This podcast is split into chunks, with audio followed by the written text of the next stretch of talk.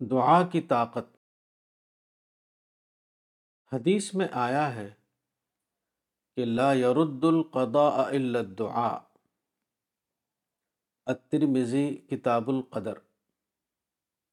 یعنی قضاء اور قدر کے فیصلے کو صرف دعا بدل سکتی ہے۔ خدا نے اس دنیا کا نظام، اسباب و علل کی بنیاد پر قائم کیا ہے۔ اور پھر انسان کو مکمل آزادی دے دی ہے۔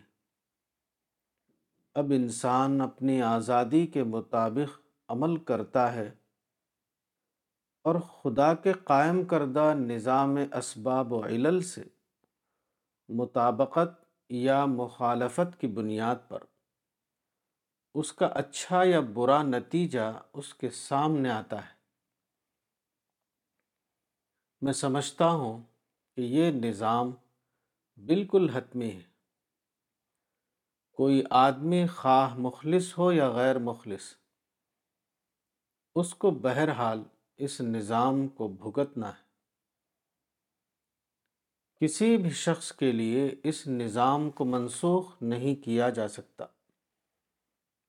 اس معاملے میں صرف ایک استثناء ہے اور وہ دعا کا ہے۔ کوئی آدمی جب سچی دعا کرتا ہے اور اس وقت اگر خدا اس کی دعا قبول کر لیتا ہے،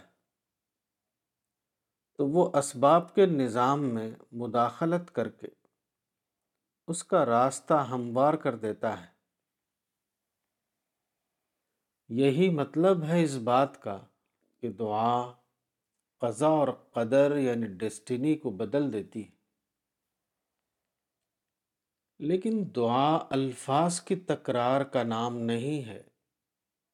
حتیٰ کہ قرآن دعائیں یا معصور دعائیں بھی اگر صرف رٹے ہوئے الفاظ کی تکرار ہوں تو وہ بھی مؤثر نہیں ہو سکتی۔ نظام قضاء کو بدلنے کے لیے وہ دعا درکار ہے۔ جو دل کو پھاڑ کر کی جاتی ہے جو دل کی پھٹن کی آواز ہوتی ہے۔ جس میں آدمی کا پورا وجود شامل ہو جاتا ہے۔ جو انسانی شخصیت میں ایک بھونچال کے بعد ظہور میں آتی ہے۔ اس قسم کی دعا کی قبولیت کی ایک اور شرط یہ ہے کہ دعا کرنے والے کا ذہنی تزکیہ اتنا زیادہ ہو چکا ہو کہ اس کی سوچ خدا کی سوچ بن جائے۔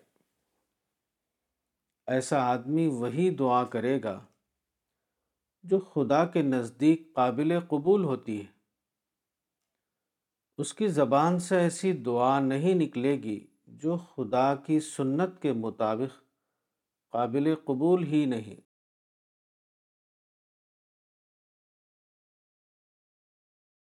کتاب اسماء حسنہ مولانا وحید الدین خان صفحہ نمبر تیس۔